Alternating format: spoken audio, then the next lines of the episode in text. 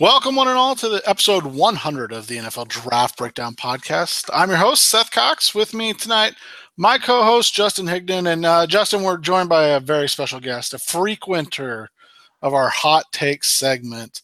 Um, it, it, could be renamed after him if we're being completely fair the Gam Scout segment.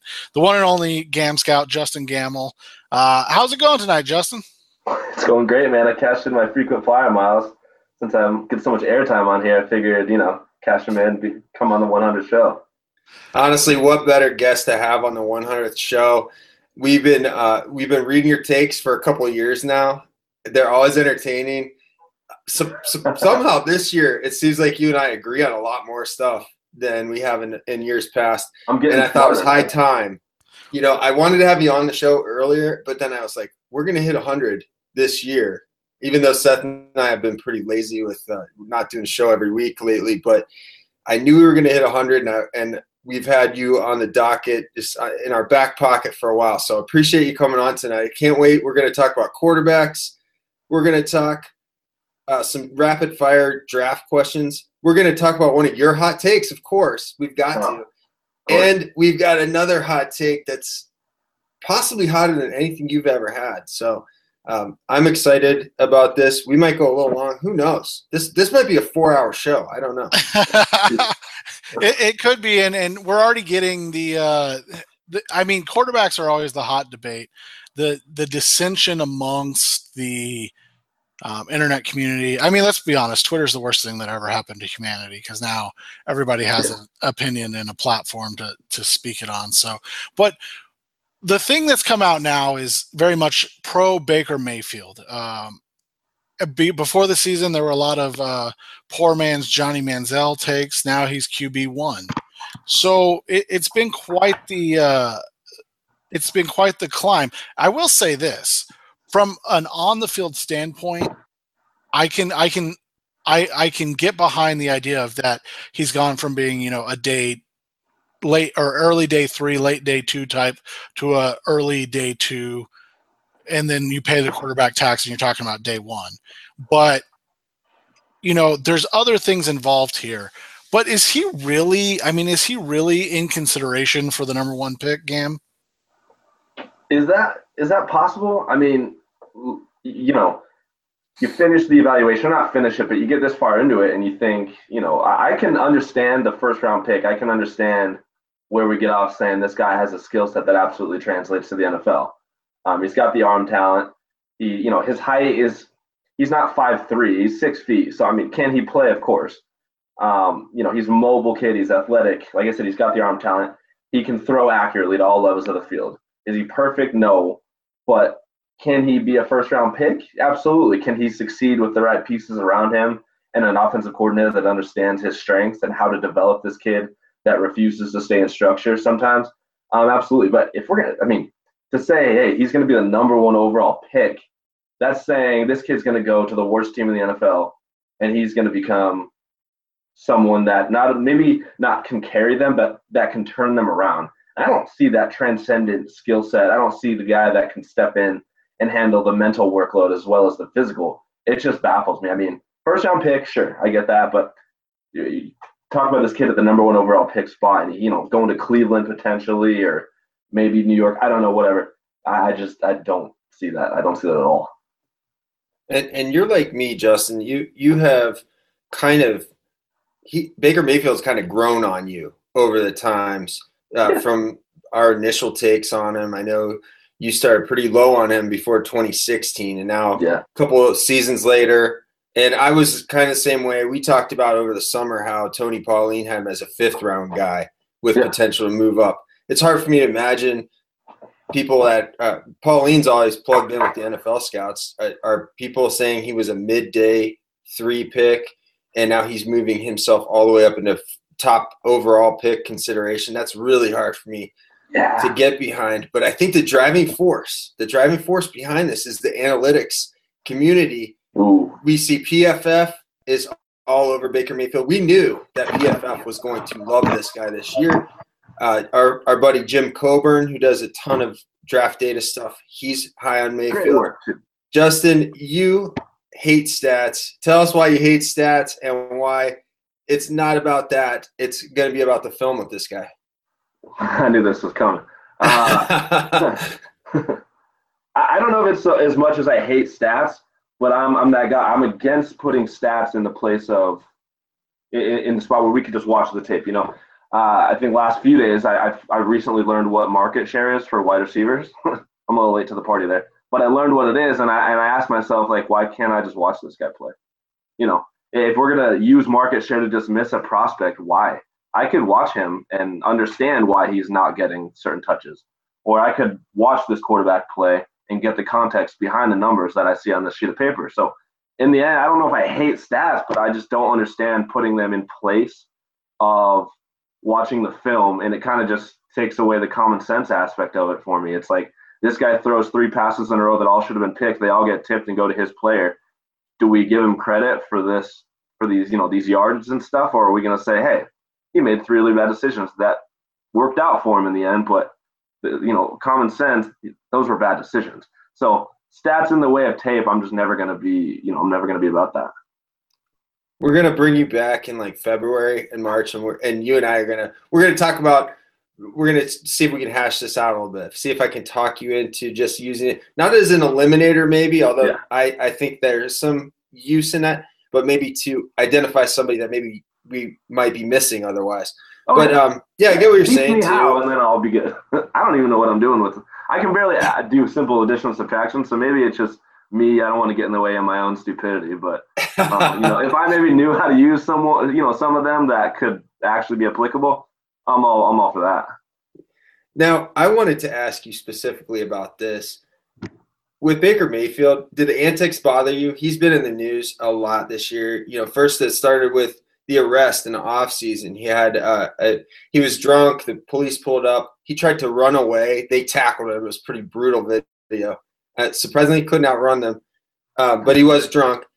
Let's be uh, honest. That is a red flag because he couldn't outrun two cops. Well, I mean, after how many drinks though? So I don't know. Maybe if what? maybe if it's fresh.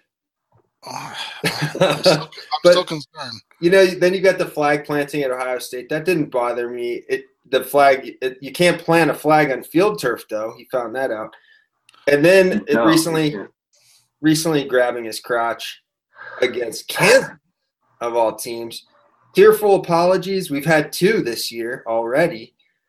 Uh, does that does that bother you? And do you think that his biggest supporters? I mean, I'll tell you what I think.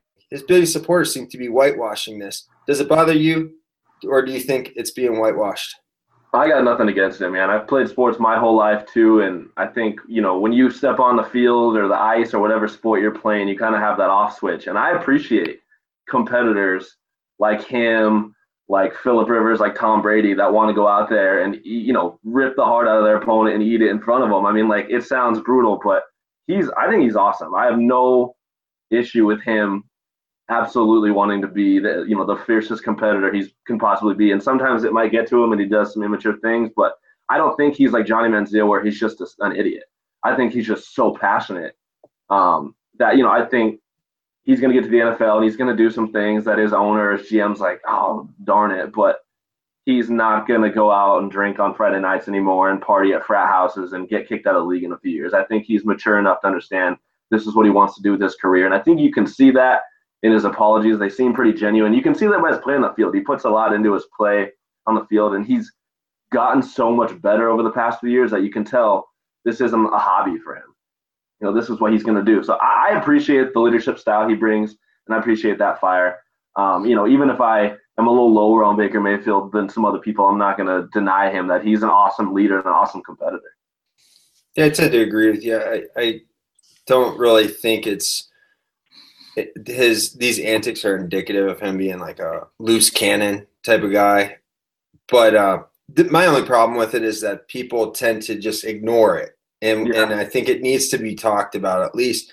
I think it's fair to raise the questions. If we're not raising them, guarantee NFL people are going to be raising them here within the next four months. I I I completely agree. I, I don't think I think that's the thing is when you support something, you just tend to not want to talk about it. You want to just pretend like it's not there. But even if it's something that you support, it still has to go into the evaluation in the scouting report, so to speak. So yeah, I'm with you there. I I, I have no problem with it. NFL teams are going to dig to the bottom of it, and maybe some will like it, some are going to take him off the board possibly, but that's on them. I mean, he's a leader, and I'm all for it. But when you look at this quarterback class, there's no consensus right now. Every every quarterback has their warts, but the guy that's been the most prolific um, in terms of just pure numbers, pure stats, um, your favorite thing, uh, is Lamar Jackson. He he's been you know kind of the guy that's carried a woeful Louisville program the last two years. Um, you know, I say this all the time, but he's going to get knocked for something, and that's the lack of QB wins. I, I know people laugh at that, but I mean, it, it will be a thing that he gets knocked for. Trust me, as it, as we get to the through the process, so to speak. Um, what are, what are your thoughts on Lamar? You've mentioned that you you know your concerns stem from, and I think it's something that we've talked about. You know, footwork, um, his his accuracy is not exactly where you want it. Although we've talked about the fact that it has improved year to year, which is big um, in that aspect. You know, he's not he's not a DeShone Kizer at the you know fifty six percent. He's not a Logan Thomas in the in the fifty percent range. So he's at least gotten better. Um, yeah. But I think, and and you can correct me if I'm wrong, but he's kind of in the same mold of a uh, at least for me as a as a, or not for me, but at least to me as a, a, like a Dak Prescott, where he's put up all these great numbers, he's improved year to year, and and you know he, but you can still see the flaws in his game. Yeah. And w- and when you say all that, and then you think back and you go, okay, well, Dak was taken the fourth round. That was clearly too late to be taken. But in the same vein, are is is Lamar Jackson being talked about as you know a top ten pick too high?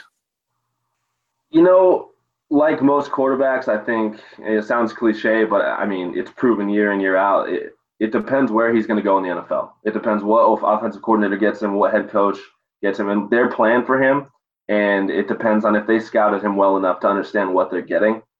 Uh, when you see a lot of young quarterbacks like Deshaun Watson for me last year, the guy was not great at reading the middle of the field. He he struggled with that, and it was like either those boundary the the perimeter throws that were schemed for him, where he didn't have to worry about you know defenders crossing over and layers and stuff. Lamar Jackson's kind of the opposite. He is absolutely atrocious at throwing to the perimeter sometimes, but it's more a fundamentals and a footwork thing. You know, you'll see him stand straight up or like crane his front leg, and the ball just dips or sails or loses velocity or it goes out about you know and I think that's correctable. But where you see him excel is actually anticipating and throwing, you know, between the numbers and reading defenders and understanding when they're going to overlap, where his windows are, stuff like this. I actually think, you know, add in the athletic athletic factor for him and that he is so gushed on unbelievably athletic that you can do so many different things with him. I don't I think top 10 pick could be major bust for him if you bring him in and expect him to be like Josh Rosen. You know, those two guys are going to have to have different plans. But if, if you think he's going to stand there in the pocket and just deliver strikes and carve up a defense because he knows what they're trying to throw at him, you're probably going to have a bad time. But if you can develop him and use his mobility, just like Houston did with Deshaun Watson, use his mobility, give him the throws that he's comfortable making at first and start to, you know, expand on that slowly and I think he's already light years ahead of where Deshaun Watson was as a passer.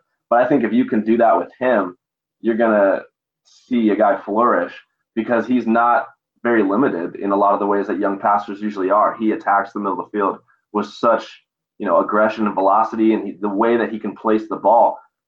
I don't see a lot of big limitations for him like I have with some other guys. So I don't if you're going to take him top 10, you got to have a plan, but I'm not totally not on board with that. I think, you know, in the past, people would say that he's the type of guy that I might, you know, I would kind of dog on and say, you know, he's not ready. But I, I see him a lot like Mariota, um, where they're maybe a little attached to their scheme right now, and they have some limitations just because of that. But they're similar style passers, and they're they're guys that are mobile, and that mobility could really aid them, especially in their rookie year, sophomore year when they come to the NFL. Yeah, we've seen kind of a shift in the uh, NFL recently where guys with that mobility coming out of college, they've had some success early, and their coaching staffs, when they've had a good coaching staff, they've been able to get them some good looks early because of that mobility and give them some of those one read and run looks that we that they see in college. And Lamar Jackson's just so dangerous. I feel like that his running ability is going to mitigate some of the problems that he has. Like you said, where sometimes that ball sails on him. You don't have a problem with the arm strength with this guy, but sometimes that ball will take off, or like you said, skip because he just doesn't have his feet set the right way. But you look at the way he was throwing it two years ago versus the way he's throwing it this year, or even like last year when he won the Heisman versus this year. He's so much better this year. It's, yeah. it's really impressive. I've been um, I've been impressed with him. I don't want to go too far into it because we took Seth and I took a lot of heat on Twitter last week for our last show uh, because of our praise of Lamar Jackson. So my last question on him for you is, is, do you have a pro comp? Nothing that sits well with me. Um, the yeah, thing, people like, say Mike Vick, people say Randall Cunningham. I, I see I see Mariota, and that I don't see them okay. directly. You know, I'm not saying he equals Mariota, but I think that they're similar style guys coming out of college. Um, they excel um, doing a lot of the same things, and I think that like Mariota, he's kind of not ex- maybe not.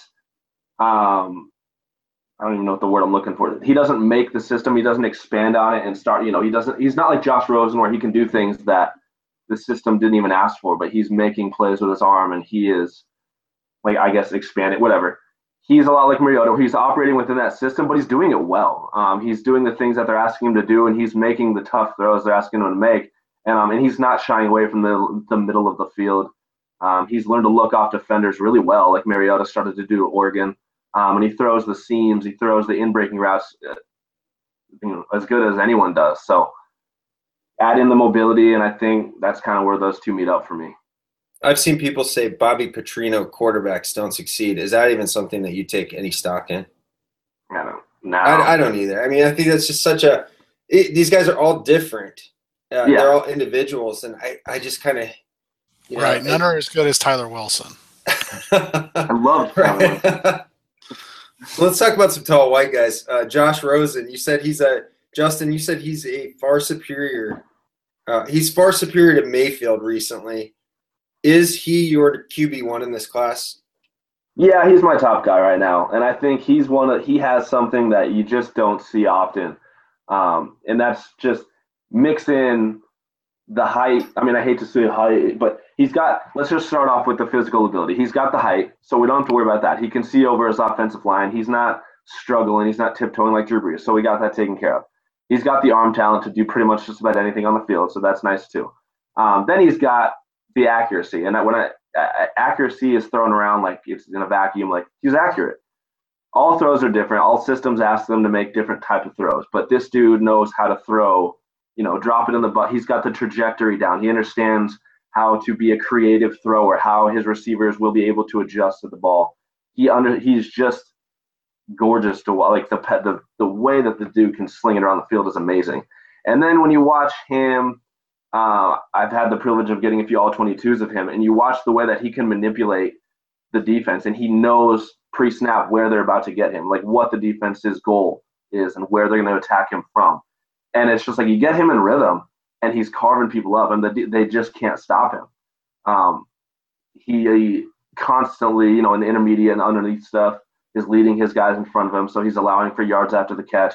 It's just there's so much that he's willing that he's able to do, not only physically but mentally. And I think that you know that's a huge part of the transition for a quarterback. He's going to get to the NFL and understand protections, understand audibles and check with me's, and the way defenses roll into certain like he he's not going to be behind. You know, there's going to be that transition period, but a lot of guys get there, and you know, Robert Griffin had never heard of a route tree, and Tannehill, I forget what was hilarious watching Hard Knocks that he didn't know, but so many guys get to the NFL and they're basically clueless, and he's not going to be that way at all. He understands this game. He's an NFL ready quarterback, and um, I think there's a lot of different systems that he's going to be able to step right into. Um, he's a little limited athletically, but he's not unathletic. I mean, he can move. He was a tennis player, for God's sakes. The guy can run. He's just he's not Lamar Jackson, but I don't think there's a lot of limitations with him. I think his leadership style or maybe his personality might be the only thing that gets in the way. I don't know what that's going to do with him mentally, where his interests are, and you know, all that speculation with Rosen. But uh, yeah, physically and as a pure football player and quarterback, I don't see the limitations in him at all. I really don't know what would hold him back other than himself. He was the guy with the off the field questions coming yeah. into the year, yeah. the attitude questions.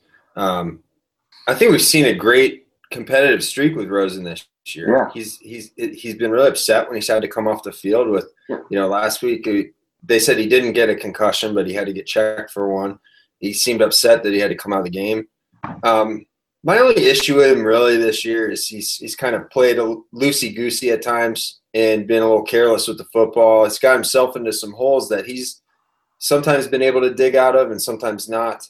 But he's carrying what we know now is not the best team. He's it's he's like the best player on the weakest. He's like uh, the best player on a clearly weak offense. Yeah. So I agree with what he said uh, as far and and he's really grown on me. He, uh, he was a guy I loved as a freshman, and I took I a step that. back yeah. on him, and now I'm starting to appreciate him again. So uh, yeah, he.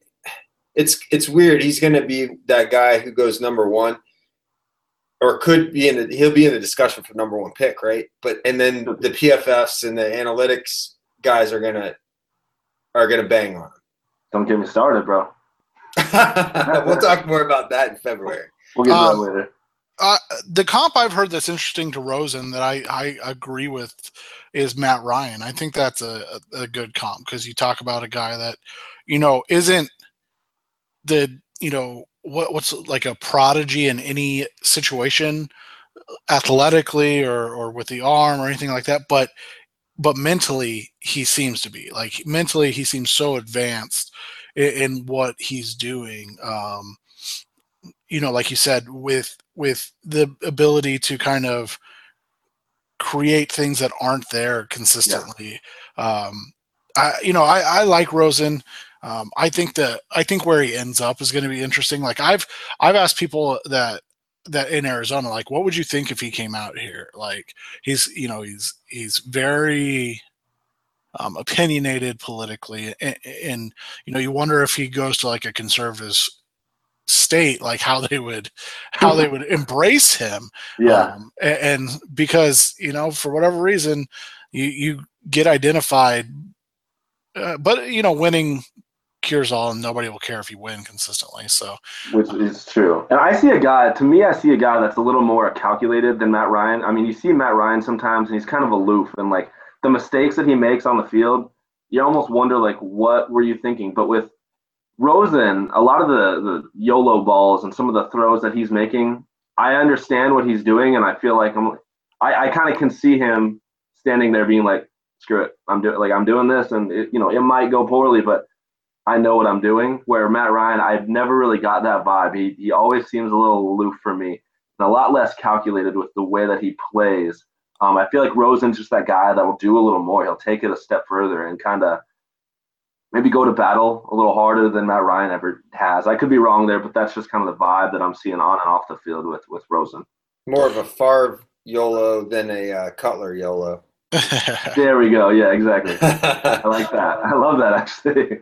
when when you look at this class, one guy that at the beginning of the year was getting kind of propped up, and Justin and I had kind of said like, look, look, look, like he's not a bad prospect if you are okay taking him as a day two, probably a day three type of guy.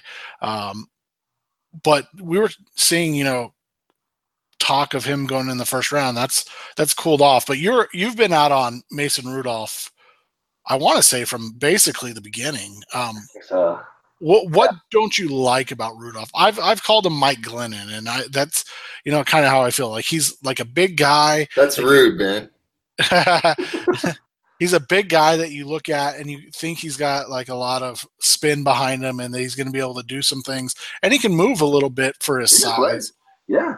But then, but then you watch him, and it's just it's never consistent, and and you never see the you never really see the power um, behind the throws that you expect for a guy his size. Yeah, I don't know if he has like baby hands, but there's so like I've I put it out there. I think me and Mark Jarvis talked about it today that he pushes that ball a lot. Like his elbow doesn't whip back. He's not spinning it. He's legitimately pushing the ball. Um, and so many of his throws come out just with no spin, no trajectory. They're just like tossed out there like a volleyball. It's weird. Um, and then when you add in like his system is just unbelievably stupid. And I get that it's great for college football, but he doesn't transcend it by any means. Um, he goes, you know, so often he's the one read, drop your eyes, kind of panic in the pocket guy. Um, and I've noticed too, a lot of his throws over the middle of the field kind of need a runway because he really doesn't understand trajectory, or maybe can't throw with, I don't, whatever. It's like if there's a defender in front of his guy, if he has to throw over the linebacker, he doesn't do it. He'd rather just hold the ball and wait till he clears him and then scramble and so, you know. I just plain and simple don't even see a guy that I think can throw the football at an NFL level. Um, his outbreaking throws are kind of pathetic, inconsistent. You know, he'll hit one out of every six or seven, but blind squirrels find nuts too. And it's like, can I really rely on this guy in the NFL to to do this? His footwork is interesting. I don't think they stress it a whole lot in you know in Oklahoma State either. There's just you know, and then throw in the lobbing rainbow balls to James Washington and Ateman that are constantly getting bailed out that they're bailing him out for. Uh, I there's not one throw, there's not one thing he does that I'm like, this is an NFL level. Other than being big and mobile, there's you know, if it's not an RPO, he's lost. And I'm you, you asked uh, to today or yesterday, I want to say about James Washington. Yeah. Did you not? I did. Yeah. I, and, so this is something that uh, Justin and I have had conversations about uh, um, with guys, and so one of the things that's like tough with Washington, it that that my question is is are is he having to win contested catches because of Rudolph, or is he winning contested catches because he can't create separation? That I mean, I do I do wonder if there's a, like if you can separate yeah. Washington from Rudolph and, and, to get that. But one thing he does well, I mean, you know, and you just kind of stated it was he does win yeah. contested catches. He does. Which is, which is a you know a, a you know is he going to be kind of like a, a Jarvis Landry type player where he's just going to get you know 80 80 balls in in 800 yards type thing and, and, so, you know, I think that's always a question. But yeah, go go back to Rudolph. I just wanted to answer that real quick. Well, real, I'll separate real quick. I'll I'll kind of answer your question about Washington. I'm I'm not super high on him, but if if I had to pin the responsibility on one of those two, Rudolph sucks, and he, uh, there's there is a lot of times where Washington is separating, and he's coming back. He is separating, right? I mean, yeah. you, you've I know Big Twelve quarterbacks are on four sixes, but he is getting two or three steps on some of these guys, and he's got to wait on the ball and fight yeah. back through somebody to get it. I'm not going to take that away from him. Yeah, he he's good at tracking that ball. I mean, it's it's rare that you see a guy like consistently does it the way he does it. Um, he's got the he's got build up speed. I'm not sold on him athletically, you know, laterally. He's just built weird. He's and built so him, weird, right? He's he's got yeah, like when you get him the ball in the long legs and like this boxy torso and no. He looks like a he looks like the kid from Alabama last year, uh, Stewart. Ardarius. Yeah, Except he's built like that, like almost like a running back upper body, and then yeah, like long like, legs. He's yeah, like if you pin that upper body, that upper body on like shoot any running any running back, it'd be awesome because he's got no neck. He can lower his pads and roll off everybody. But yeah, no, I we'll talk about James Washington a different day, but I'm not sold on him as a prospect. But I will say that he's bailing out Mason Rudolph left and right. I mean, so is Marcell Ateman and McCleskey. I'm just not sold on him. Those ball, I feel bad for him most of the time. I, you know, you watch James Washington get two or three steps, and then he's like, "All right, Mason, here I come," and then you know he's running back three, four yards trying to make a play. So that's it's crazy to think that a guy could average 20 yards a catch, and he should be averaging like 30 yards a catch or more because he's getting so far out in front, and, and uh, his quarterback's kind of leaving. I with uh, Rudolph, it's like I've noticed even more this year that he's leaving those deep balls hanging, for for all of his receivers, really. And it's uh, I think this is an in, I I just think that this is an instance where a player peaked as a sophomore and he just didn't get better from there. He's the same player. He he's the same player in 2017 that we saw in 2015 when we thought, hey, this is a, an interesting guy. He's a big kid. He's already a two starter, right? And it just didn't go anywhere from there. So, um, yeah, I've cooled on him significantly too. Yeah, I mean, his he didn't develop mentally, and his body kind of stayed the same as far as like he doesn't throw the football any better. He's still pushing I, it. He's still. I still think he's going to get some hype in this draft season because he's a he's a multi-year starter. You know, he's three plus year starter, and they're we're going to hear a lot about his intangibles. We're going to hear a lot about his size and leadership. And he he's has good looking, right? and and then you have a guy who has, uh, you know, who's been on a successful program. Yeah. So you've got all those things going for him. I think he's going to go a lot. Even if we're saying like, hey, maybe he's a, like a late third round to fifth round guy, uh, I think it's going to end up he's going to go higher than that because of all these things that we're talking about. Yeah, I don't disagree, man. I, it, it's the NFL we're talking about. Anything can happen. Manziel and EJ Manuel went in the first round. Christian Ponder went in the first round. So I'm not going to put anything past any of these teams. I heard some things today that there's a team that loves Rudolph in the second round, and one team that actually digs him possibly in the first. um, so Arizona. Uh, no, I will. listen, I'm already being threatened with like Josh Allen. Like, I wait, you're, you're already being threatened with Blaine Gabbert as your starter next year. Yeah, you have Blaine Gabbert as your starter. That's right. So, That's right. so speaking of uh, first round busts, we saw um, Kyle Boller was probably the worst first round quarterback I can think of in recent memory. He had a 47% completion percentage in Cal, and uh, his claim to fame is that he threw a football through the uprights from the 50 yard line from one knee. Everybody knows that story. So let's get to Josh Allen. What's up? You've been super critical. Seth and I have been super critical of Josh Allen. We have never bought the hype. We uh, we have been pushing back on this from day one. He really hasn't done anything this year to change our minds. And I want you to tell me can you sell us on this or at least tell us why we're being too hard on him? Because I know you still see something there. Yeah. All right, let me put on my salesman hat real quick. All right. Uh, so here's the thing for me. Not only do I think we all need to understand quarterback is the most re- like reliant position on others around them in any sport alive. Like that's you need help. Um, Josh Allen, we saw him play last year, the 2016 season or whatever. We saw that I don't know, maybe you guys weren't even impressed with him last year, but when it wasn't pouring rain in San Diego State or whatever, when it was the other games, you saw a kid that could sling the ball all over the field. He could get in rhythm. He could make throws that just wow you. And you know, not only is he big, strong, he's mobile. I mean, he can use those legs. Those legs could aid his transition. Um, so for me, it's like he loses all these pieces this year. Comes back, he has really no run game. He's got no receivers. And these guys, I mean, they're pathetic. So as an athlete, you watch it. You're you watch an athlete do something once. You see him do it for the entire season. Nothing really changed in him next year. I think we're talking more of a matter about not that can he ever do it again. Like he's just not doing it now. He he has the capabilities. He has done it. He's just not doing it now, and we have to kind of diagnose why that is.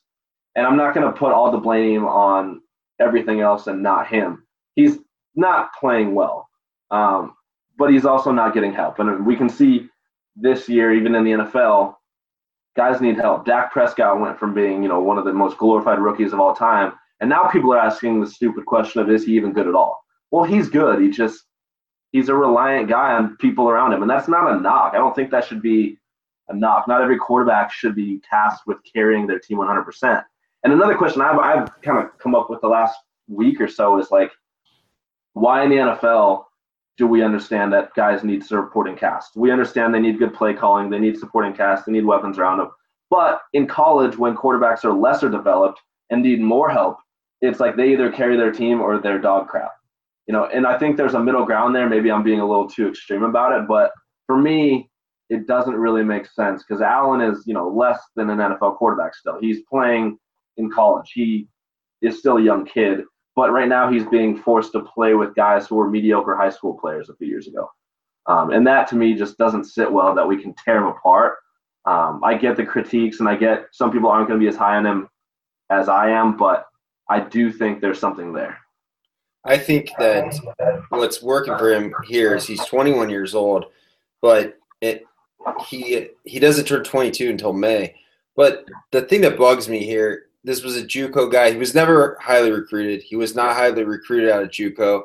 He got hurt his first year at Wyoming. He comes out last year, and they had a pretty successful season. And in fact, they as a team, they're having another pretty successful season. For this program, this was a program that was down in the dirt not very long ago until Craig Bohl got there. And Allen's getting a lot of, you know, I think he got a lot of credit early on and, and it's still sticking to him because he's coming from this yeah. Craig Bohl system that Carson Wentz came out of. But he's not Carson Wentz as far as development is concerned. He's playing a little bit tougher com- competition than what Carson Wentz was facing. Maybe that's even debatable. I think Mountain West is a little bit tougher than FCS. Yeah. Um, but when we've seen Allen against teams like Iowa this year, against um, Oregon, against Nebraska last year, against BYU, and, and granted that it was raining in that game too, you just haven't seen this guy excel the way that you would like to see a guy. So if people were talking about him, and I've said this a million times, if people were talking about him as a project, a player who has upside, then I could see that. You know, like yeah. you said, big kid, he can move, he can run, he's got a gun. He's got a gun, and he's made some wild throws. Even against yeah. Iowa, he made a beautiful throw that the receiver bobbled, and they waved off the touchdown. Yeah. So that was that was brutal to see it live. Uh, it just it was like uh, there it is. There's the great play. Oh, and they have to take it away yeah. from him. And he dropped so, it. It's rough. I feel for him because I think he got overhyped, and now he's probably tr- been trying to live up to that hype all year, and it's just not there for him. Like you said, he lost his top receiver, top tight end, top running back, and here he is trying to live up to this hype that has been created for him by draft media. Yeah. I don't think I don't think when all is said and done that this player is going to go in the first two rounds. I think he's going to end up going in a third or fourth round, maybe even fifth, because wow. I think once people start to really look closely at this, you look at an old school guy like Greg Gabriel. He's going to knock him for Mountain West competition. He's going to knock yeah. him for performance against FBS, completion percentage, touchdown interception ratio, all those things that I know you hate. But we've no, talked to Murphy, who um, did some scouting internship for the Arena Football League. We've heard that that stuff matters to personnel people. So all the scouts are going to be talking about those traits that you mentioned that are that are high end and there is something to work with but the personnel people they're not going to be willing to risk their jobs i think this kid is going to have a plummet it's already sounding like he's going to come out he will get drafted but he should thank the media for that because under normal circumstances i'm not sure that he would yeah and i think you're i mean sounds kind of ironic but maybe he should be a little happy because yeah, I mean, before if he even has a decent season this year, he's clearly not ready. I mean, he might be tasked with going to take over the Browns or the Giants and absolutely turning around the franchise. Now he's going to have the pressure off of him a little bit, um, you know, and maybe he'll get to go to a team that understands this guy's a bit of a project, and maybe he wows them and actually, you know, exceeds their expectations. Um, but I think you brought up a point that was pretty could be useful for a lot of prospects and you know each and every year is that we end up evaluating these guys off of the hype. We don't evaluate them just as players. We hear, oh, late first round pick, and then if we don't like him, fifth rounder. Or we hear, you know, it's it's like that every year. It's like let's just maybe you don't like him as much as some other people, but it doesn't mean he's not a late first round pick. Maybe he's a early second or mid second. But I think, yeah, when you said that, I, I kind of thought like uh, that's so stupid and simple, but no one thinks about it, and I hadn't either. But um, it's it's important, I think, to think about that. You got to yeah. I think we get caught player. up in. I think we get caught up in assigning round grades, yeah. and that's just the nature of of like you know doing draft analysis on the internet versus doing it for a team. That's when we see a difference when it like for the uh, a person who used to actually do scouting, like Greg Gabriel or like Dan Hatman or someone like that, where they don't necessarily give round grades. I kind of think sometimes that's hedging because as an analyst on the internet, people want to know what round you think the guy's going to go in. But I kind of see I, if if I put myself in that draft room, then it, it makes more sense to me. Yeah. I don't like it as somebody who wants information. I don't like it, but I kind of makes more sense to me if I try and put myself in their shoes. Well, I think the other thing is too is with like draft analysts, so to speak, there's no nuance. So uh, we've had this conversation before.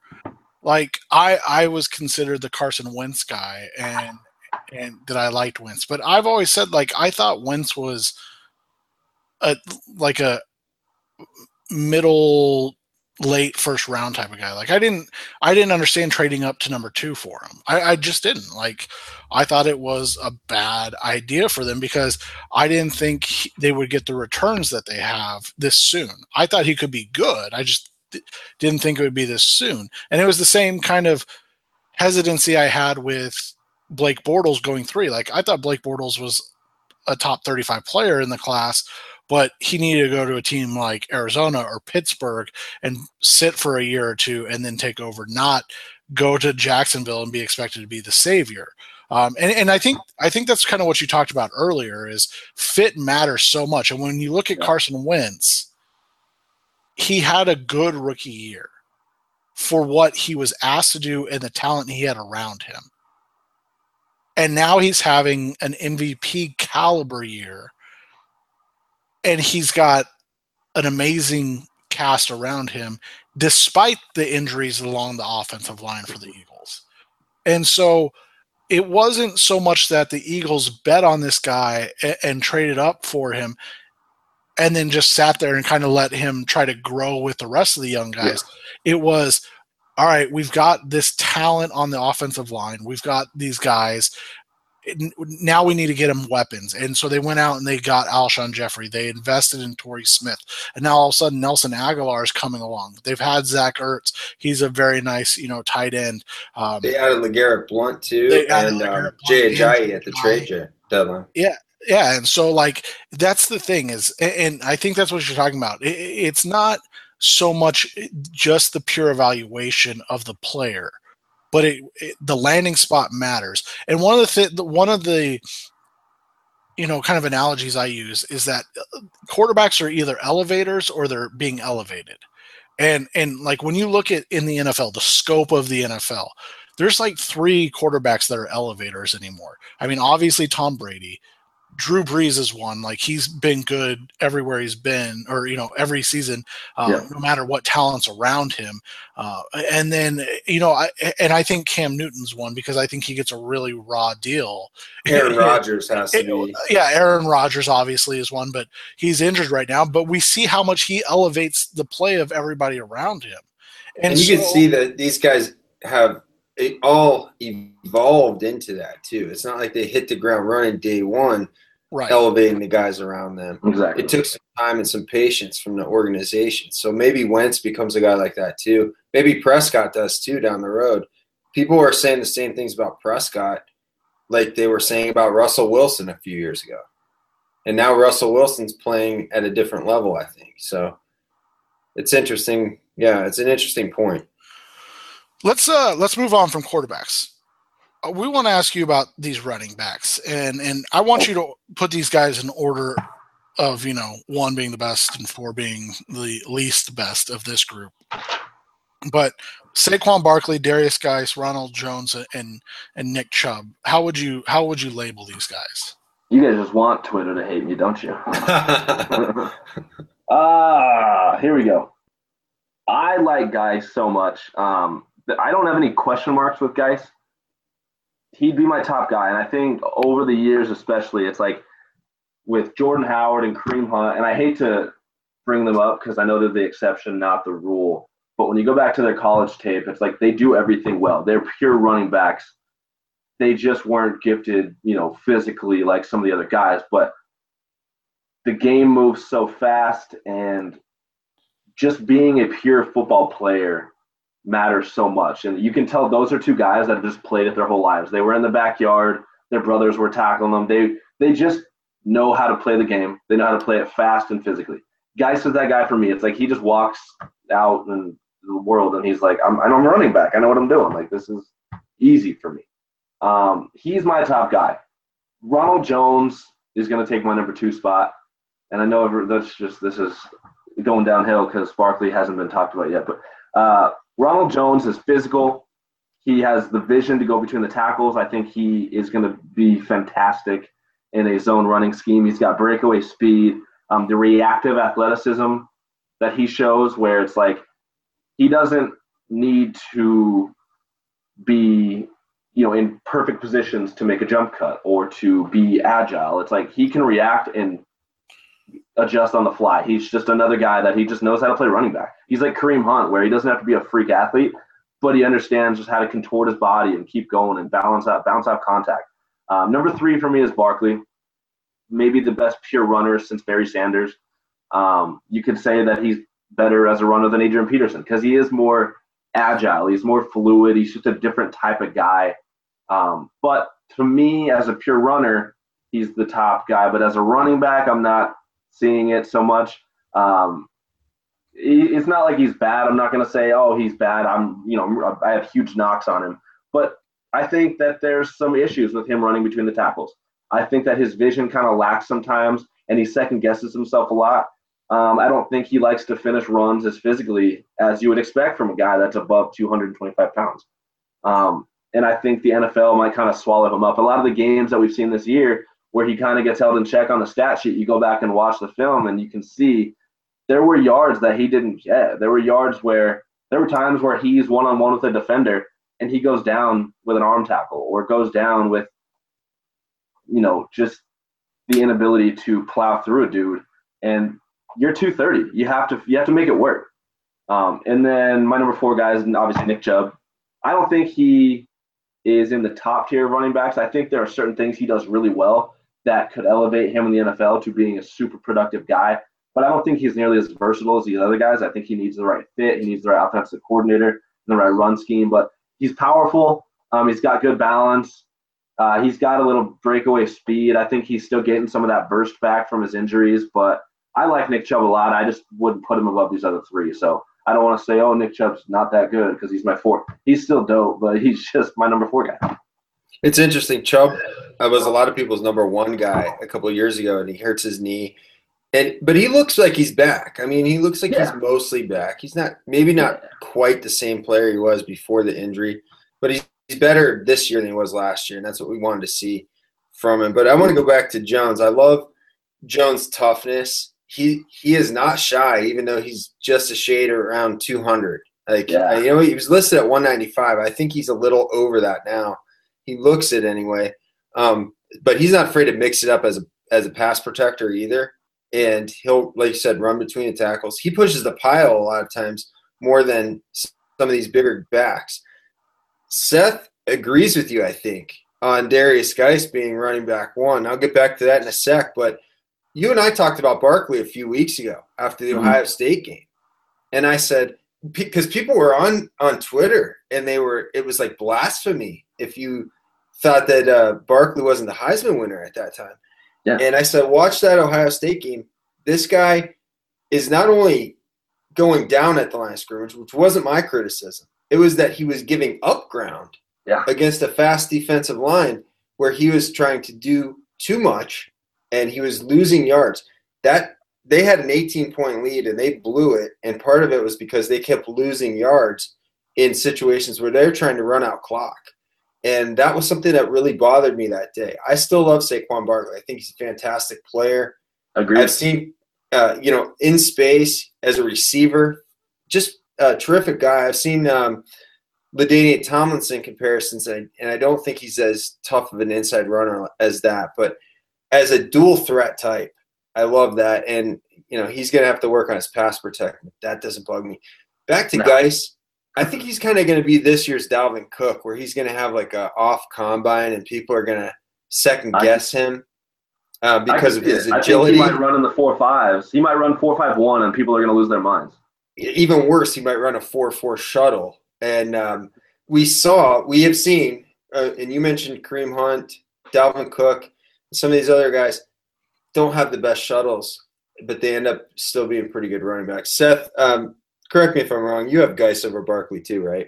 Well, uh, that's what I said. I said if you need a running back, if you need a guy that is more Dalvin Cook than David Johnson, I would I would take Guice because that's I mean I mean that's part of the the thing with David Johnson is that you know he's not a guy that goes four and a half four and a half you know four and a half. He's a guy that goes two two 22 you know like he makes big plays out of nothing but then he also gives up yardage on on plays because he's not necessarily the most skilled runner. Um, at this point because you know he tra- or he he went to Northern Iowa. They played in that wide open spread. He was a wide receiver in high school, moved to running back. Remember when people said he was a, he was an H back? so yeah, exactly. And, and, but that was the thing. You got to remember coming out. he did look better running routes than he did as a running back at, at Northern Iowa, but but that was the criticism. See the value in a player like that with the with the high end athleticism. Right. And so, he, you know, he tested through the roof and he's built like Barkley. And, and there are criticisms or there were criticisms similar to Barkley. Of what you're saying about Barkley is that how does a guy that's 230 go down on contact? Same with Le'Veon Bell. Right. And so when you look at those guys, that's that's the mold you're shooting with with Barkley, whereas Guice is more, like I said, more of a natural – running back. He's more of a guy that, you know, is going to. He's going to bang inside all game. Right. And so, yeah. right. So he may not be the big play guy. I mean, his big plays are going to come through wearing teams down, kind of like Dalvin Cook did in his in his debut. You know, he didn't have any really big runs, and you look up and he's got eighty some odd yards you know, and then the next thing you know, he breaks off that 40 plus yarder, and you're like, holy cow, this kid is special. And it wasn't, you know, it wasn't because it was athleticism or anything like he wore these guys down, and then he was still he was still able to make a move late in the game that 90% of running backs can't do.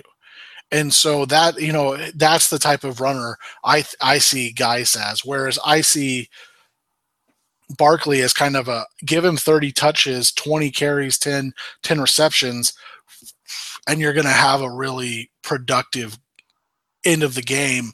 But in the middle, it may not, you know, th- there may be a lot of lost yardage type plays. You look at you look at Cook, you look at Zeke Elliott, a couple guys who are great between the tackles, runners, and, and get that get those extra those tough yards at the end of runs. And you see what a difference those guys make versus the guys who are coming in backing him up. Do you do you guys see in Guice that he's able to? Does he have enough ability in the passing game as a receiver, as a pass protector, to stay on the field like those guys? Because we knew they had uh, ability to stay on the field in the passing game.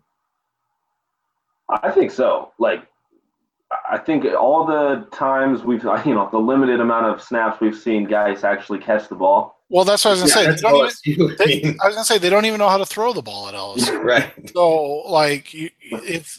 I mean, let's be honest. It's it's similar to Leonard Fournette last year, where he came out and went to the combine and caught passes, and you're like, wait, is this a tight end or is this? He was running receiver back? routes at pro day. Right, and you're like, wow, they, you know, and they had to bring in Matt Flynn to throw him the ball. Like, I, I'm not even joking when I say that it's not fair to Guice and oh my god, I forgot about that. yeah, I mean it's not it's not fair to Guice and Fournette to penalize them because they play for a school that apparently can recruit high school quarterbacks, but then has no idea what to do with them once they get on campus. So, like, uh, like when you're having to bring Matt Flynn in to throw routes on, you know, on pro day, there there's a problem. I mean, that's just the reality of it. There's a problem with the quarterback situation at LSU. So we you know, as Justin was saying, the limited information we have, I think you have to assume that he can do it. But it's not going to be anything we know until really probably preseason training camp and preseason where yeah. he's asked to do it consistently. Let's do some rapid fire. Minkah Fitzpatrick, Justin, is he a cornerback or a safety? He's a safety, man. He's a safety. Ah. He tackles well. He He's got amazing instincts. He can make plays on the ball. I didn't even really like him that much at corner. He got beat a few times against Clemson. He got kind of run down a little bit that year. I think he's just he's not a bad corner. If you had to say he is a corner, he's not bad. But why put him there when you could use that versatility and that overall skill set at safety and move him around? I mean, he can play strong, free, nickel. He can do anything. He's a, he's Isn't that what they said about Jalen Ramsey? yeah, but I was wrong on Jalen Ramsey. I don't know. I I- I think we've seen we've seen Minkah do more than Ramsey though. We've seen him in more spots. We've seen kind of a different deployage of him. Am I right? I, I you know because Ramsey played that star position, and it kind of just boiled down to he's a nickel. We didn't even really get to see him play traditional safety enough. No, we saw Um, mostly, yeah, like you said, nickel, and we saw him playing corner, but he was mostly just roughing up receivers. Like, Yeah, he's just punching dudes. he wasn't like showing great coverage skills downfield No, like he is now. Um, but I think there's when a guy can run like a gazelle and, and he's that physical, and I kind of think that's what we're gonna get out of Minkah. I I think he's gonna get he he is gonna he's so big and fast. He's gonna get his first shot at corner. I'm almost like 100 percent sure. Oh. I know that everybody loves him at safety, but I just think the NFL is going to be like, we don't see guys this big that can run like this. We got to put him at corner first. They're, they're playing Obi Melifonwu at corner for Christ's sake. Are they actually or They are they have right. So Ah.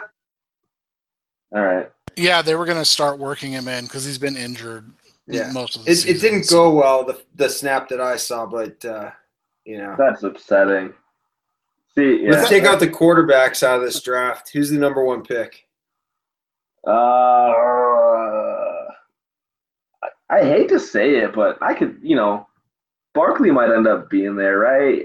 Like, It would be the first time since 1995 that a running back went number one. and the last one was from Penn State too, right? Ki-Jana Uh, Carter, right? Yeah, I, I don't think it's smart, but I, if I had to put money on it today, if someone put a gun in my head and said like, tell us who, I'd probably throw out Barkley's name and say, you know, it's going to be this guy. I don't think there's an offensive tackle worthy of that spot. Chaku, the you know, Okorafor from Western Michigan might make a rise.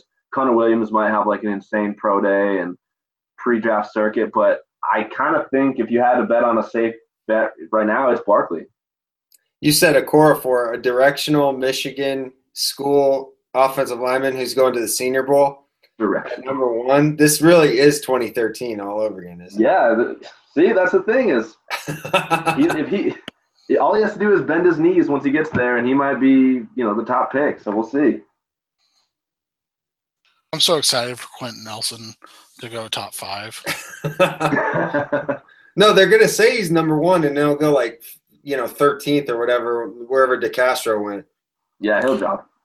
DeCastro went in the 20s because people are morons and want the Steelers to be good forever. Well, and then and then there's going to be the overcorrection to take like a Jonathan Cooper at Oh. seven overall. Oh my god, and that's gonna take, I- that's gonna take up old wounds. six years and five teams to figure out that he's average. Cowboys right. fans tell me he's good though. That now. Yeah, and he hasn't been good since Tyron Smith got hurt. Anywho, uh, the most overrated player in this draft, Justin.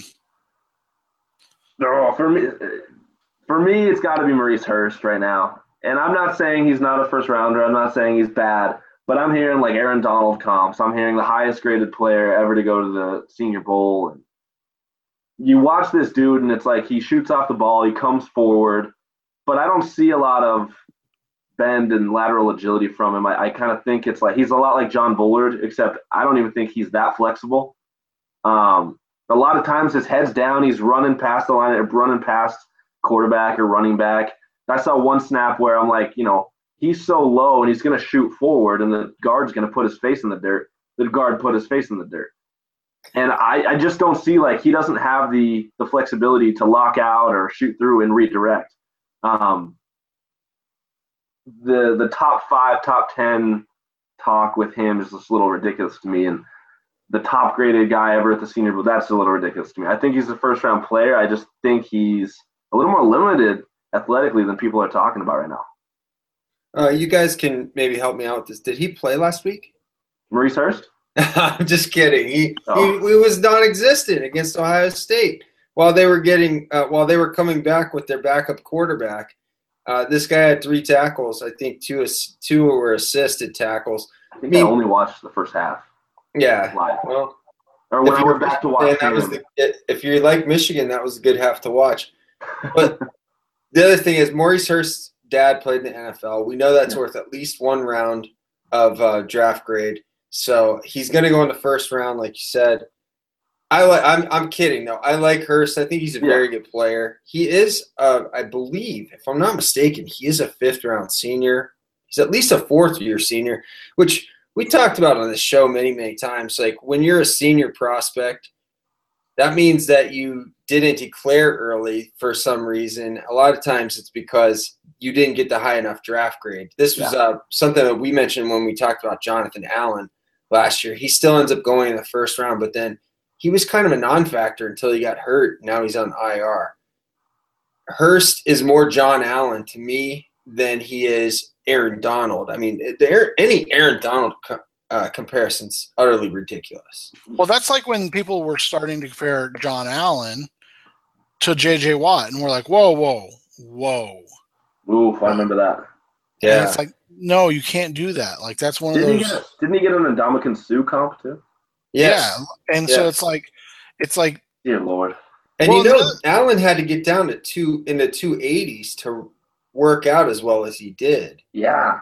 Uh, I think Hurst is playing in the 280s as well. And that is not something you really want to see. To be 280s or whatever and only move as well as he is right now on tape, that's not good. You're that's talking interior line, and, and you've got to be a serious disruptor to be that small, I think. At least he doesn't have uh, injuries. At least he doesn't have two bad knees like Dominique Easley. that's true. If Justin, everybody is sleeping. Everybody is sleeping on who right now? I don't know if he has announced whether he's staying or declaring, but for me, it's Tanner Lee, the Nebraska quarterback. Um, I don't know if you guys have seen any of him, but the dude, he's a big dude. Again, he's another mobile guy, and he can sling the ball. Um, a little bit of a YOLO type. There's games where he's tossing like three, four picks. And then against Penn State, he throws up like almost 400 yards, has a great completion percentage, and has no interceptions. He's a so he's inconsistent, and I know I think Tony Pauline said at the beginning of the season after a few games like scouts were really talking about him, and then he started tossing picks, and you know it, it cooled off. But you look at his skill set and the way he attacks the middle of the field and is able to throw his guys open and kind of work some teams over in certain games, certain games. Um, there's a lot to work with there. I think he could make a pretty big rise coming up here soon, or you know, pre-draft. I don't hear his name a whole lot. I don't know if people just haven't watched him yet, or they're just watching, you know, the interceptions, saying like, "This ain't gonna work." But for me, that's a guy that I would, you know, I'm probably gonna have a little higher than most people.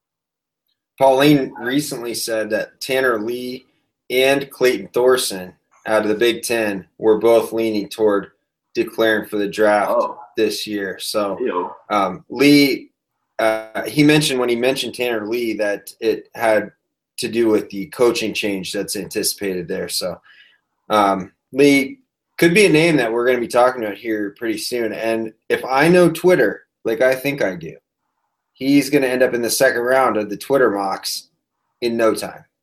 Yeah, and then immediately will be evaluated against those mocks, and he'll be an undraftable player. So exactly, it'll go full circle really fast. Let's get to uh, let's get to the Gam Scout segment.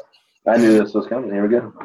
And uh, and, and we'll start with one of your own because this was uh, this was a tweet that you know obviously made everybody angry.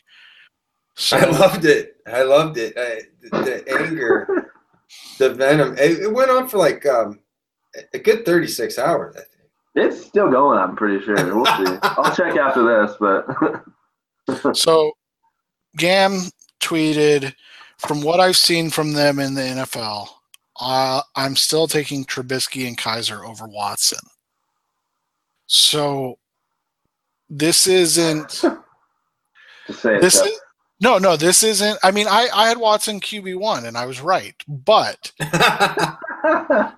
but this isn't. This I think is, I agree with Justin. well, but and, something, man And, and Justin Higdon and I talked about this a little bit. Like, did we undersell Deshaun's knees, Watson, Deshaun Watson's knees, and like the the troubles that he's had?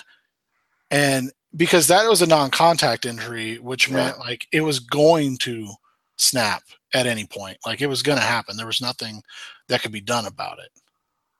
So, I mean, is there any way to know? You know, like yeah, you had the ACL before, but how do you how do you gauge that for future prospects? Yeah. So that would be my question. yeah, know. and I think that's fair. But but when you when you talk about this, I so I'm okay with the Kizer thing because I've seen I, I well, and to be fair, Trubisky is in probably a worse situation than Kizer. I don't know if I don't know if anybody's in as bad of a situation talent wise from a talent standpoint around them than Trubisky. I mean that that receiving corps is just awful in Chicago. I mean they're scraping guys off the practice squad weekly and and then you know churning the bottom of that roster. They yeah. they just cut Tre McBride. They've had Tanner Gentry, who is uh, the Wyoming receiver, undrafted rookie. Um, it's a mess. They have other teams also rans and and uh, leftovers. It's just as bad as Cleveland's supporting cast is. At least you have, according to Twitter and according to the Cleveland media, it's much. I think it is much worse. I so. And I think you have a coach with Trubisky and John Fox who wanted really nothing to do with this situation. Unfortunately. So here, here's a here's some fun inside talk. So a former NFL coach, you guys can do with this what you will. A former NFL coach that is on television quite often every week um, text Fox and said the kid has it out for you after the Trubisky trade and pick was made so everybody, including those that aren't involved, referring to Ryan Pace, yeah, the GM it, of Chicago. If yeah, that that they weren't concerned with with John Fox. That this was about getting a roster ready for another coach. Like there was no, I guess, no question that this was not going to be a, a, good year for John Fox. And it was basically some people are saying, you know, it's it's sabotage. And and I don't think it goes that far, but I definitely do think that they were not worried about what John Fox thought of this this team or this roster. Justin, I'm going to Kizer because I know you were high on Kizer and I I was too. Um, and obviously his rookie year has been a disappointment from a numbers perspective. They have a game. I think Hue Jackson is putting him in a very tough spot week to week. Tell us why. What what are you seeing from Kizer versus what you saw from Watson? You talked a little bit about Watson, how they set him up with the type of throws that they know he can make with using his mobility, playing to his strengths that being said, what are what are you seeing out of Kizer that makes you think you've seen more out of him than out of Watson? Kizer just seems to have, and not even seems, you can tell he has more command of that offense than you know. Watson still looks like the guy that's like they're calling plays for him, and then he goes out there and does it, or he drops his eyes and runs around. Kizer's going out there, he's making line of scrimmage adjustments. Um, he's recognizing the mismatches. He's attacking the middle of the field. Um, he's driving the ball, you know, into some tight windows, making some pretty tough throws. Um, and he's doing it, you know, with a pretty bad supporting cast. And I and I don't think Hue Jackson's play calling has been anything close to good. Um, there's so many, like week in week out, you'll just see situations and you're scratching your head like, why would you do that? Why would you call that right now? Um, he's putting him in some interesting spots. And as a rookie, who is not only a rookie, but he's a young rookie. Like Hue Jackson just doesn't seem to have a grasp on what Kizer is and what he needs to do to make him into the quarterback that he wants him to be. Whereas Watson avoids the middle of the field like the freaking plague. And um, so all his, I, I went through and charted every single one of his interceptions. And there was a few where actually almost all of them except one in New England where it was like the end of the game. But you, you're watching him make these. There's a decisions where like Earl Thomas picks him off and he didn't move. Uh, Myles Jack picked him off in week one, and it's like he saw the pick happening before Watson even threw it.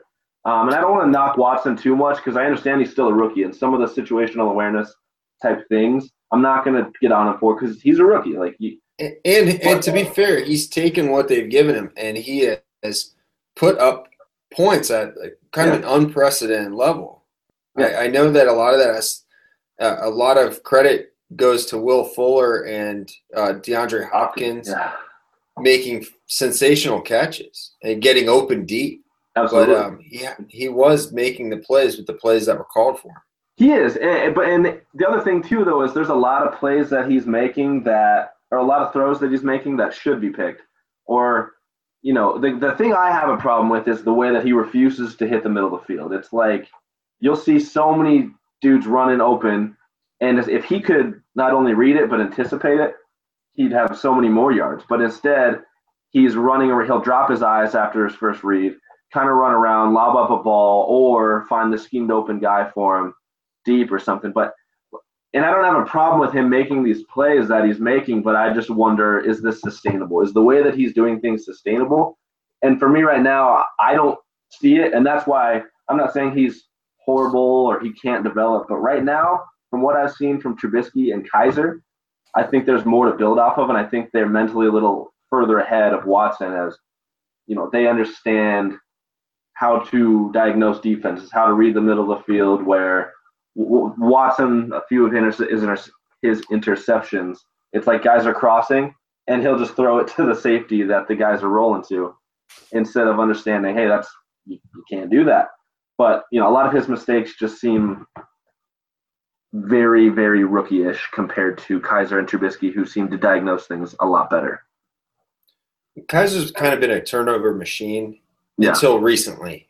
Yeah. Until recently. And then when he, he hit a buzz saw with Jacksonville, Yannick uh, Yannick Ngakoue had three strip sacks in that game. I think that has a lot to do with the offensive line situation. Obviously, Joe Thomas is out, and Yannick was going up against Spencer Drango. That's a yeah. favorable matchup. Jacksonville's a tough defense, no doubt about it. Up until recently, though, Kizer's made a ton of uh, mistakes, especially in the red zone. I do personally think that there has been growth. I understand that Cleveland fans are very impatient because they haven't had a winner in so long. That being said, I would really like to see this kid, he's 21 years old, get an opportunity to maybe get a more favorable coaching situation and maybe uh, get a couple of, they've got 12 picks, maybe build around this guy. Tell our listeners, we've got some Cleveland fans that listen. Is this a guy that we should be looking at as a player that Cleveland can build around, or should Cleveland just forget it? It's it's never going to happen. Get a quarterback at number one, or maybe both. Maybe you just have him. You still stick with him. What's the scenario there? See, I think the problem is too often teams worry about the investment they put in and not the prospect itself. I think if Kizer was a first round pick, They'd be sticking was, with him, right? Yeah, they'd be like, wow, this dude's developing. Like he's improved, and this is something to build around. And you look at so many other rookies and rookie seasons, and you see not near the physical attributes that Kizer possesses, but not also you don't see any development. You don't see anything really encouraging, and you're just like, well, I hope it gets better next year because we took a, we, we spent a first on him. But it's like because he was taken in the second round, they immediately don't feel like they invested anything in him and they're ready to move on. But I think he's got enough not even enough. I think he's done more than enough to where you can say there's a lot of upside here. He's still young and he's doing some special things. Let's stick with him another year or two. If he's absolutely awful after that, then we're still screwed like we always have been. but I, mean, I, know. What do you have to lose, really? That's the thing. I, I, mean, I guess I don't see what the value is in just get like grab another rookie and go with a different rookie. Yeah, uh, and, and, maybe add uh, you know, another receiver at seven or something like that. To me, it's just it, it's a bad situation unless you maybe like I don't know what their other alternative would be like trade for Kirk or you know give thirty Cousins. Yeah, and that's the thing is, it, I don't think there's a lot of situations where it gets drastically better right away. Um, you have a rookie who's developing, keep him. Like, there's there's no downside to that right now. It's surprising to me that we see people in the Cleveland media pining over the fact that Cleveland didn't get Jared Goff when they could have moved up maybe one spot to get Goff a couple years ago. And Goff had a very uh, awful rookie year, and You now we're Goff seeing worse than same- Kizer's been. Like, and LA's kind of reaping the benefits of having a new coach, fresh blood in there that's playing more to his his strengths, and he's developed a little bit too. yeah, I just think there's I think there's a different answer than moving away from Kizer. I agree. I'm not sure I agree with you about um, uh, on your take, although I love your take because I am a Browns fan. So there's that. But this Seth, this take, I'm going to kick this to Seth to read this. yeah. This is the hottest take I have seen in probably a couple of years. I can't remember a hotter take than this. This is a good one. In fact, So- this is like five hot takes in one. So this is Mark Jarvis at What's on Draft NFL. And he says Lamar, so I'm assuming this is Lamar Jackson. Or Lamar, Lamar- Mel. It, it's probably Lamar Jackson, but It might be. Yeah, it could be. Anyway. Lamar isn't a top 10 QB. In this class, Sony Michel is undraftable. Matt Linehan, I didn't know who that was before the show, for being completely Matt Linehan honest, of Idaho. is a top five is top five at the position for the class. That's a quarterback. That's quarterback. Malik Jefferson looks like a sixth or seventh rounder at best. Lavon Coleman is running back four. Richie James is only productive because of scheme. And Mark Walton and LJ Scott are day three talent. So that there's a lot there's a lot to unpack there. His last sentence might be correct. Uh, Justin, tell us what else. Tell us what's right and wrong about that. oh. Uh, is anything in here right? No. you know, we were me LJ Scott might be a day three talent. I maybe, but like we were joking before the show, like this is enough material for all of the pre-draft process. And I like Mark Jarvis. Mark, if you're listening, I do nice too. guy. I just started following him, as a matter of fact. Good follow. But you got to understand. I mean, I put in my time getting made fun of on the show, so I, it's my it's my turn now. Um, this is worse than anything I've ever said, and I will give him. I, I agree. some of these I'll give him a little credit. Maybe it's just he hasn't had a big enough sample size. I know he said he had a hard time finding Sony Michel tape, so maybe he just hasn't seen it enough.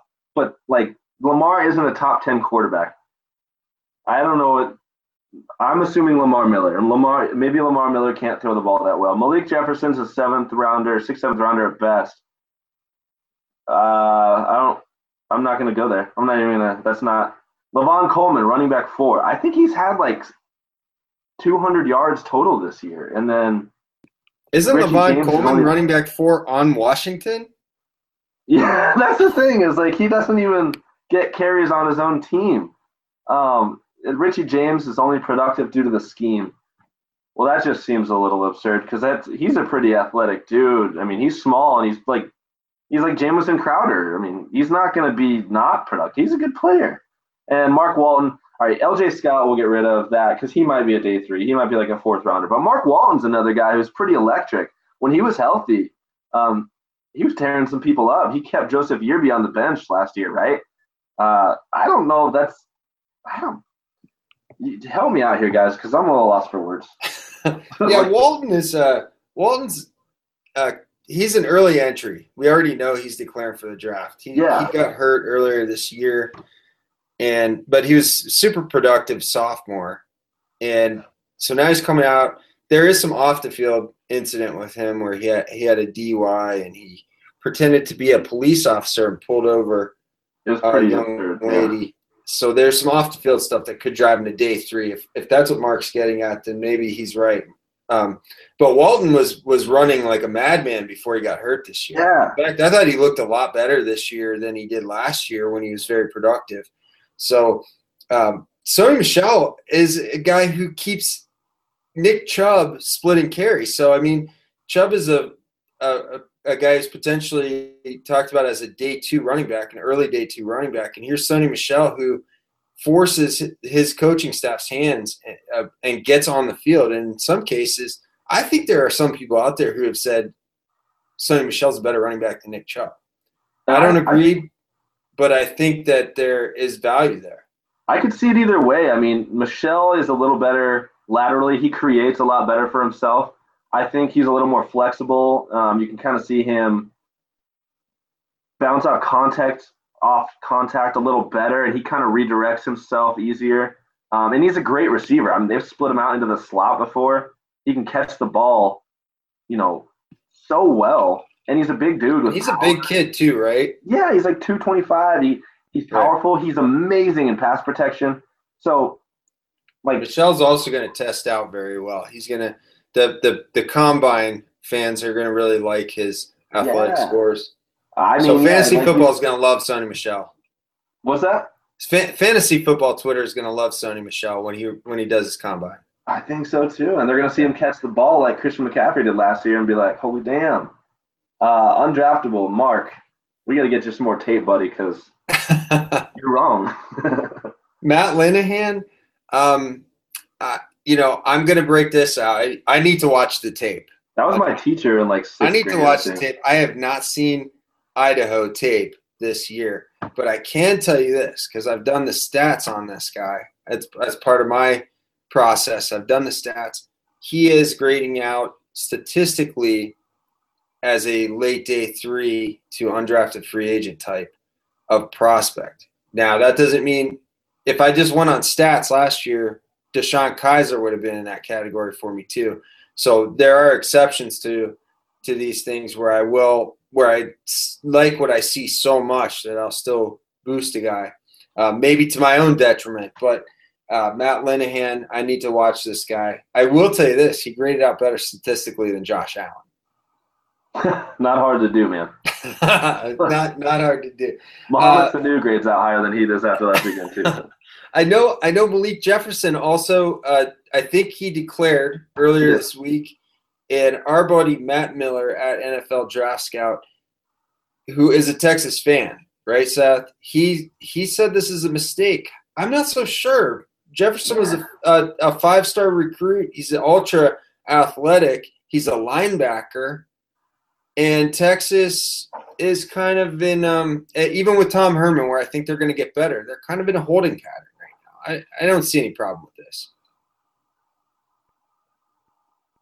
Seth, yeah, it's, I, I have I have no uh, opinion on on Malik Jefferson um, coming out because this class is probably bad enough where anybody can come out and uh, that thinks that they can go in the top three rounds. The linebacker class that. as a whole, or just the whole class? The whole class. I can, okay, I can see that. Because like I, I, I, think there's, I, I think, think it's very top heavy, and I think it thins out very quickly at a lot of positions. Yeah, I think Jefferson too is going to be that guy that in shorts he's going to wow everybody, and he's going to run well. He's going to look good. He's going to put on an absolute pre-draft show. Um, and I bet he's going to be that guy that he's played the mic spot. He reads the whiteboard well. Just because he doesn't show it on tape, he's going to impress everyone in every aspect of the pre-draft.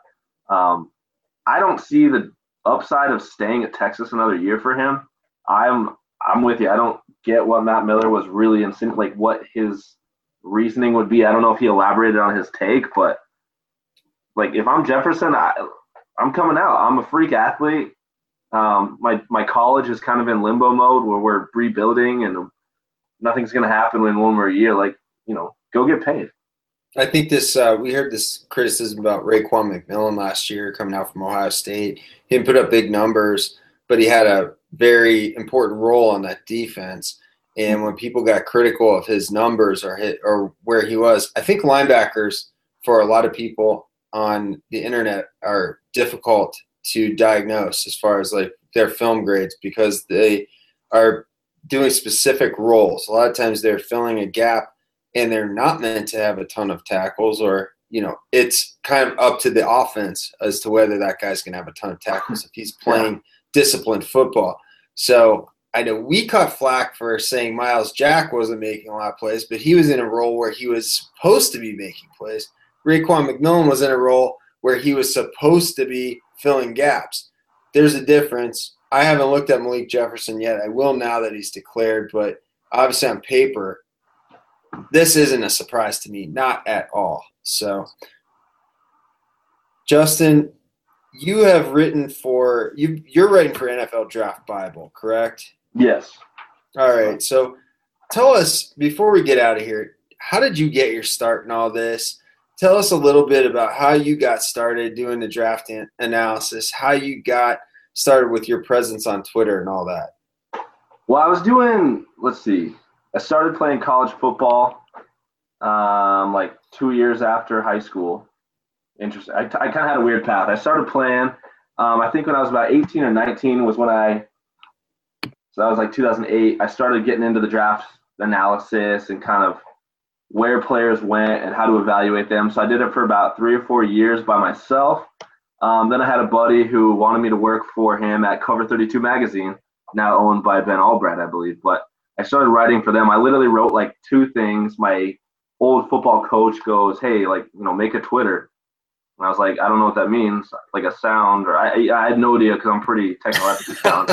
uh, and then so I did that. Um, I think I just started posting like some videos and just like some analysis, just some some of my stupid takes, like always. And uh, my boss, like Twitter, messaged me over DMs, and I completely thought he was just messing around. But he goes, "Hey, shoot me your email, give me your phone number. Like, we'll, we'll you know, let me give you a call." It's like a four-hour interview later, and he goes, "You know, sounds like you know your stuff. Uh, can we get you on board?" So right at right at that point, I started writing for them. The next year, um, I went to the combine, and ever since then, been traveling and just doing stuff like that for them. So uh, it's been an absolute blessing. My boss is awesome. He's got he's done a lot of different things. I mean, he's worked for ESPN, NBC, USA Today. He's got a lot of ins and outs with awesome people. So, um, yeah, it's been fun. It's just a lot of resources at my disposal, which is amazing to have.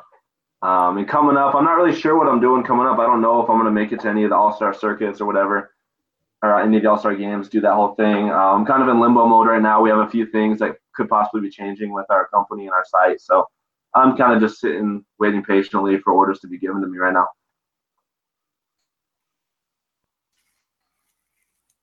When you when you talk about NFL Draft Bible and what what you guys are doing over there, um, is it more geared for those that aren't aware?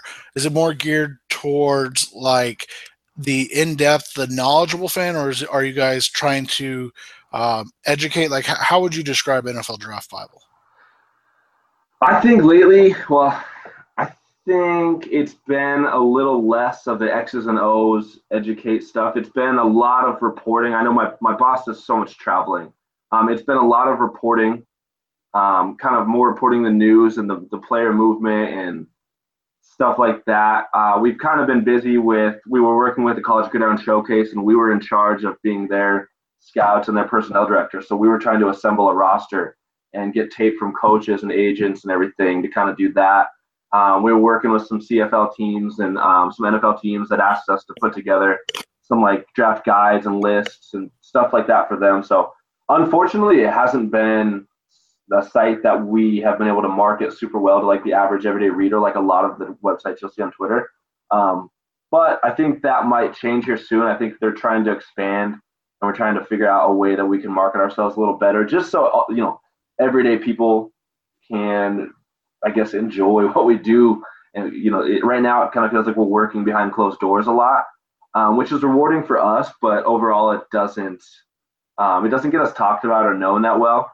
Um, so I think, like I said, I think some changes are being made, and we're kind of in limbo mode right now, awaiting a few different things to kind of go down or change. And um, that's kind of all I can say at this point. But I will say it's been, you know, absolutely amazing. Um, working with the college gridiron guys has been fun. I'm getting to go down there to Texas and talk with those scouts and all that stuff. It's it was uh, it's kind of an eye-opening experience, and it's given me a lot of open doors. So, And and you guys were one of the only outlets that I saw last year that covered that whole college gridiron thing. You know, that's one of those things that Seth and I have talked about. That that's like the nitty gritty scouting. A, a lot of people go to the Senior Bowl these days, which is a great experience. If you haven't had the opportunity, to get down there. I recommend it if you're into this. But going down to the Shrine Game or the College Football Showcase or the or the College Gridiron Showcase or the NFL PA game, and uh, what used to be I don't think they do it anymore the Medal of Honor Bowl um, and some of these smaller All Star games. That's when you can really find if you're into it and you like finding diamonds in the rough. I used to be into that when I had a lot more time on my hands. I kind of yeah. miss those days where I got to like sit there and watch Division two tape uh, and really try and find those gems. But that is those are outlets where you can go to like NFL Draft Bible. You guys are the one site that I was like, who's covering this? And you guys are the one site that was covering that last year. So, hey man, thank you for coming on. You've been a good sport. I know we've we've uh, talked, we've read your takes on Twitter uh, or on the show so many times you and I have gone back and forth on Twitter about a number of, of prospects over the years, but yeah. mostly in good, you know, in good faith. We're not, we've never had a contentious nah. interaction that I can remember. You know, I drink a little bit, but never know. Uh, uh, but thanks, man. I appreciate you coming on, and I hope to have you back on soon. I, I hope uh, this was as fun for you as it was for us. Anytime, yeah, man, it was awesome, and anytime I would love to come back. I think the format of Twitter kind of makes it to where there's no other option than like to argue with people and kind of look like a dickhead.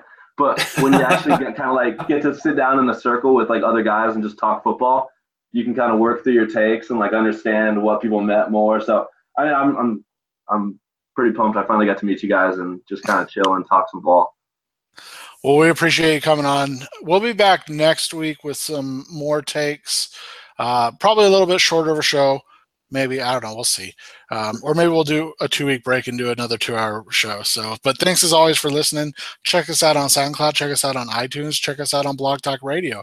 Uh, we'll be back next week and, and have a good weekend, everybody.